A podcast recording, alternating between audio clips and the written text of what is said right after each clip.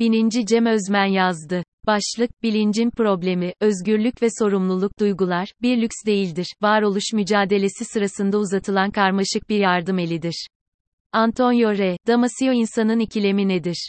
Bu soruya çeşitli açılardan verilebilecek çok yanıt olduğunu biliyoruz. Ancak bu konudaki en kapsamlı yanıtlardan birisini Amerikalı psikolog ve terapist Rollo May veriyor. May, kafese konan adam da bu soruyu tartışıyor. Bu kitaptan yola çıkarak insanın ikilemi ve bu ikilemin yarattığı sonuçlara ilişkin sorulara yanıtlar üretmek belki mümkün.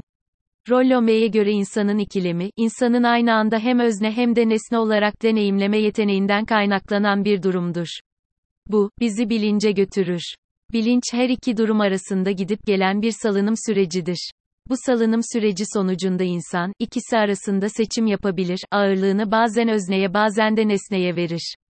Gerçek anlamda insanın özgürlüğü, salt özne olarak yaşama yetisinde değil, her iki hali de deneyimleme, yani diyalektik ilişki içinde yaşama yetisinde yatar.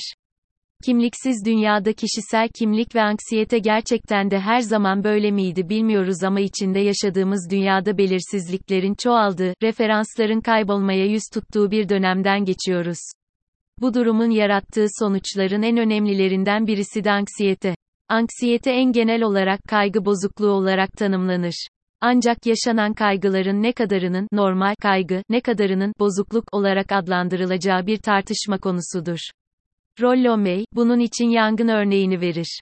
Örneğin odada birisi, yangın var, diye bağırınca insan birden dikkat kesilir, kalbi hızlı hızlı çarpar, alevin yerini daha iyi saptamak ve bir çıkış yolu bulmak için duyular keskinleşir.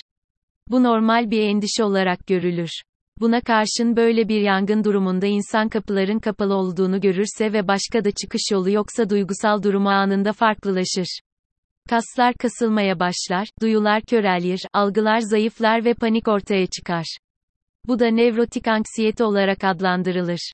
Birinci durumdaki duygu yapıcıdır ve insanı tehdit eden duruma karşı hazırlık yapmasını sağlar.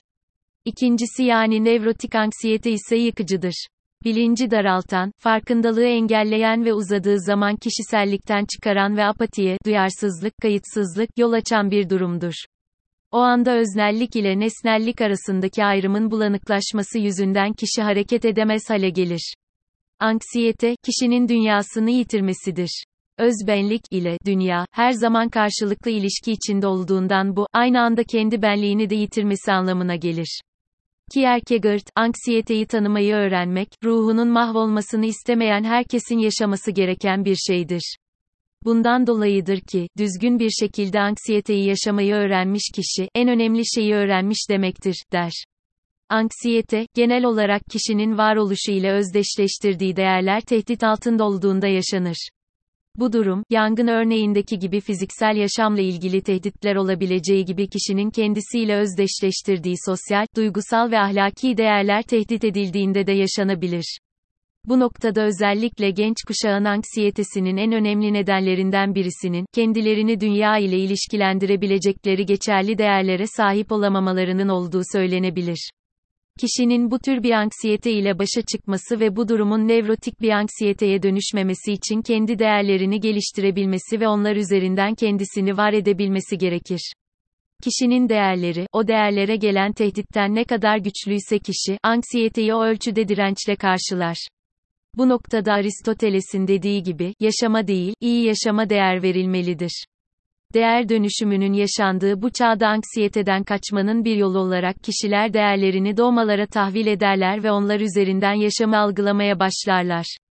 Örneğin, bugün yalan olduğu son derece açık olan birçok haberin milyonlarca kişi tarafından doğru olarak kabul edilmesi ya da siyasette en güvenilmez kişiliklerin lider olarak seçilmesi ve benzeri gibi olaylarla sıkça karşılaşabiliyoruz.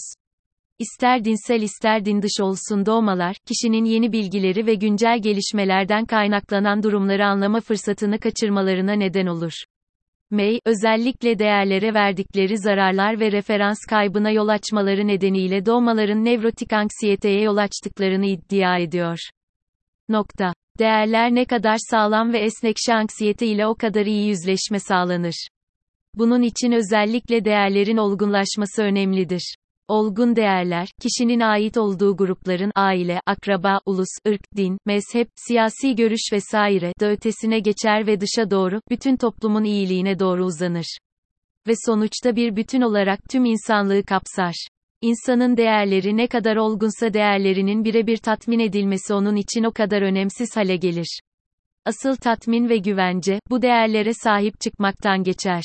May'in dediği gibi, gerçek bir bilim insanı, dindar bir kişi veya sanatçının duyduğu gurur ve güven, kendisini hakikat ve güzellik arayışına adadığını bilmesinden kaynaklanır, ona ulaşmaktan değil.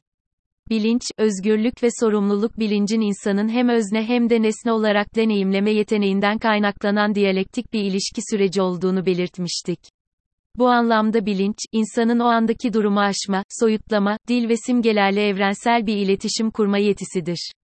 Bu yetiler temelinde bir şekilde kendisiyle, çevresindekilerle ve dünyayla kurduğu ilişkide hayvanlar, bitkiler ve cansız doğaya kıyasla daha büyük olasılıkları araştırma ve gerçekleştirme becerisidir. Bu bakımdan insan özgürlüğünün ontolojik, varlıktan gelen, bir temel olduğu söylenebilir. Rollo May, insanı biricik kılan en önemli özelliğin bir dünyaya sahip olan ve onunla ilişki içinde olan biri olarak kendisinin farkında olma yetisi olduğunu iddia ediyor. Dolayısıyla, zihin ve kişilik kavramı, insanı niteleyen bambaşka bir sosyal tarihsel gelişime işaret eder. Ancak insan, yalnızca tarihin bir ürünü olarak değerlendirilebilecek bir varlık değildir. Bunun yanında tarihe ilişkin bir öz farkındalık yetisine de sahiptir. Bu nedenle zihin ve kişiliği tanımlarken aynı zamanda özgürlük kavramından da söz etmiş oluruz. Hegel, bunu çok güçlü bir cümle ile ifade ediyor. Dünya tarihi, özgürlük bilincinin ilerlemesinden başka bir şey değildir. Bir örnek vermek gerekirse, genç bir İngiliz subayı olan Christopher Burney, 2. Dünya Savaşı'nda Almanlar tarafından esir alınır. 18 ay boyunca bir hücrede tek başına hapis tutulur, yanında ne bir kitap ne kalem ne de kağıt vardır. Burney, hücresinde her gün kafasından lise ve üniversitede okuduğu dersleri tek tek geçirir. Geometri teoremlerini hatırlar. Okuduğu edebiyat kitaplarının konularını aklından geçirir ve benzeri. Hapiste Bir Başına adlı kitabında zihin özgürlüğü dediği bu durumun onu 18 ay boyunca nasıl hayatta tuttuğunu ve kurtulmasını mümkün kıldığını anlatır. Yine Alman kamplarından gelen Doktor Bruno Bettelheim da benzer bir deneyim yaşadığını söyler ve devam eder. Birey, en korkunç koşullar altında bile hayatta kalmak için bilme ve eyleme hakkı olduğunu bilip ona tutunmalı ve özgürlük bilincini korumalıdır. Bugün de özellikle siyasi görüşleri nedeniyle cezaevlerinde bulunan çok sayıda kişinin kitap, öykü, şiir yazarak, resim, müzik yaparak, ülke gündemini takip ederek ve de birçok yöntemle ayakta kalmaya çalıştığını ve kendilerini özgür tutma konusunda büyük bir çaba içerisinde olduğunu görebiliyoruz. Özgürlüğün sınırları bir insanın özgürlüğü, en temel olarak bedeniyle, hastalığıyla, bir gün öleceği gerçeğiyle, zekasının sınırlarıyla, toplumsal kontrollerle ve de etkenlerle sınırlıdır. Rollo May'e göre özgür olmak demek özellikle sosyal anksiyeteyle yüzleşmek ve onu taşımak demektir. Bu anlamda anksiyeteden kaçmak, kişinin özgürlüğünden otomatik olarak vazgeçmesi anlamına gelir. Tarih boyunca güç sahipleri ve özellikle siyasetçiler, insanları özgürlüklerinden vazgeçmeye zorlama yöntemi olarak anksiyeteden kurtarmayı önermişlerdir. Sonuçta, anksiyeteden kurtulma umuduyla insanlar gerçek köleliği kabul etmişlerdir. Özgür insan, onu etkileyen sosyal grubun veya ulusun kararlarının bir parçası olma hakkı olduğunun bilincinde olan insandır. Bu bilinci, kararlara katılarak veya itirazı varsa daha iyi bir karar oluşması adına itirazını belli ederek hayata geçirir. Özgür insan, hem tarihteki hem de çevresindeki kendisinden farklı fikirlere sahip insanların ortaya koyduğu rasyonel görüşlere saygı duyar. Özgür insan sorumluluk duyar, içinde bulunduğu grubun uzun vadedeki iyiliği için düşünüp hareket etme yeteneğine sahiptir. Değerli ve onurlu bir birey olarak kendisine saygı duyar. Nokta. Bu onurun bir kaynağı da kendisinin özgür bir insan olduğunu bilmesidir. Temel prensipler çoğunluk tarafından tehlikeye atıldığı durumlarda bile onların karşısında duran azınlıktan birisi olmayı kabul eder. Sosyal değerler ile bireysel özgürlükler arasında diyalektik bir ilişki vardır ve biri olmadan diğerine sahip olunamaz. Uygar toplumlarda sanıldığının aksine mutlak saf sosyal değer diye bir şey yoktur. Değerler, toplumun gelenekleriyle gelir ve kişilere aktarılır. Ve o toplumdaki değerlendirme ve itiraz etme özgürlüğüne sahip bireyler tarafından sürekli olarak eleştirilmeye, doğrulanmaya, geliştirilmeye ve yeniden şekillendirilmeye tabi tutulur. Birey, toplumla etkileşim içine girdikçe bu değerler sürekli yeni bilinç seviyelerinde ortaya çıkar. Bireyin özgürlüğü ve sosyal değerler arasındaki bu diyalektik ilişki, hem bireyin öznel bilincinde hem de nesnel davranışlarında kurulur ve zaman içinde toplumu değiştirir. Sorgulama ve hayır deme özgürlüğü sorgulama yapabilmek, kişinin kendi kimliğini deneyimlemesinin başlangıç adımıdır. Öte yandan kişinin kimlik deneyimine öz ve güç kazandıran şey, hayır, deme özgürlüğüdür. Zira kişinin ne hissettiği ve düşündüğünün önemli olduğunu kanıtlayan da budur. Ayrıca itiraz ve başkaldırı, içinde yer alma süreçlerinin potansiyel olarak yapıcı deneyimler olmasını mümkün kılar. İtiraz etme ve otoriteye karşı çıkma, insan bilincinin yapısal bir parçası, yani bilinci oluşturan en temel unsurlardan birisidir. May, konuyla ilgili olarak yaratılış, Genesis, efsanesinde belirtilen Adem-Havva örneğini verir. Burada Adem ile Havva, cennet bahçesinde naif, insan öncesi bir mutluluk yaşarken utanç ve çatışma olmayan bir ortamda bulunmaktadırlar. Ve bir bebek gibi onların da ahlaki ya da bireysel bilinçleri yoktur. Sonra, Adem ile Havva kendini gerçekleştirme süreçlerinden geçerler ve otoriteyi sorgulayarak, ahlaki bilinç deneyimi yaşarlar. Tanrı'ya isyanlarının bedeli ise utanç, suçluluk, endişe, çatışmanın yanı sıra nimetlerle dolu cennet bahçesinden kovulmak olur. Rollo May, bu şekilde yaparak kişi olarak kendilerini ayrıştırmayı, kimliklerin başlangıcını ve insan yaratıcılığına dair bir ihtimali kazandıklarını iddia eder. Ayrıca bebekliğin sorumsuz ve bilinçsiz bağımlılıklarının yerini, artık seçerek sevme, diğer insanlarla kendi istedikleri için bağ kurma ve dolayısıyla sorumluluk alma olasılığının aldığını ileri sürer. Bunun da gerçekten insan bilincinin ortaya çıkışını simgelediğini belirtir.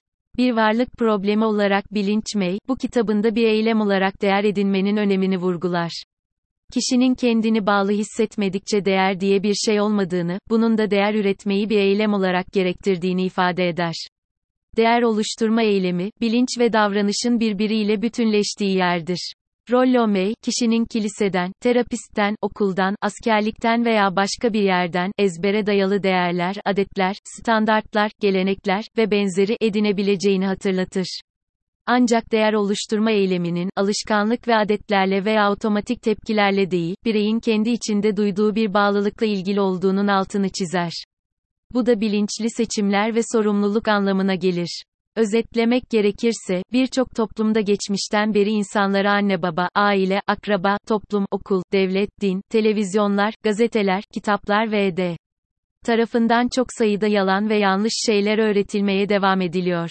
İnsanlar içlerinde, akıllarında, beyinlerinde, kalplerinde, davranışlarında, sözlerinde bu yalan ve yanlışlarla beraber yaşıyorlar. Bu nedenle insan eğer bir nebze olsun hayatı anlamak, bir düzeyde huzur ve mutluluk bulmak, özellikle ruh sağlığını, kişiliğini, onurunu korumak istiyorsa ilk yapması gereken, bu yalan ve yanlışların neler olduğunun farkına varıp bir an önce bunları düzeltmek ya da olmuyorsa bunlardan kurtulmak olmalı.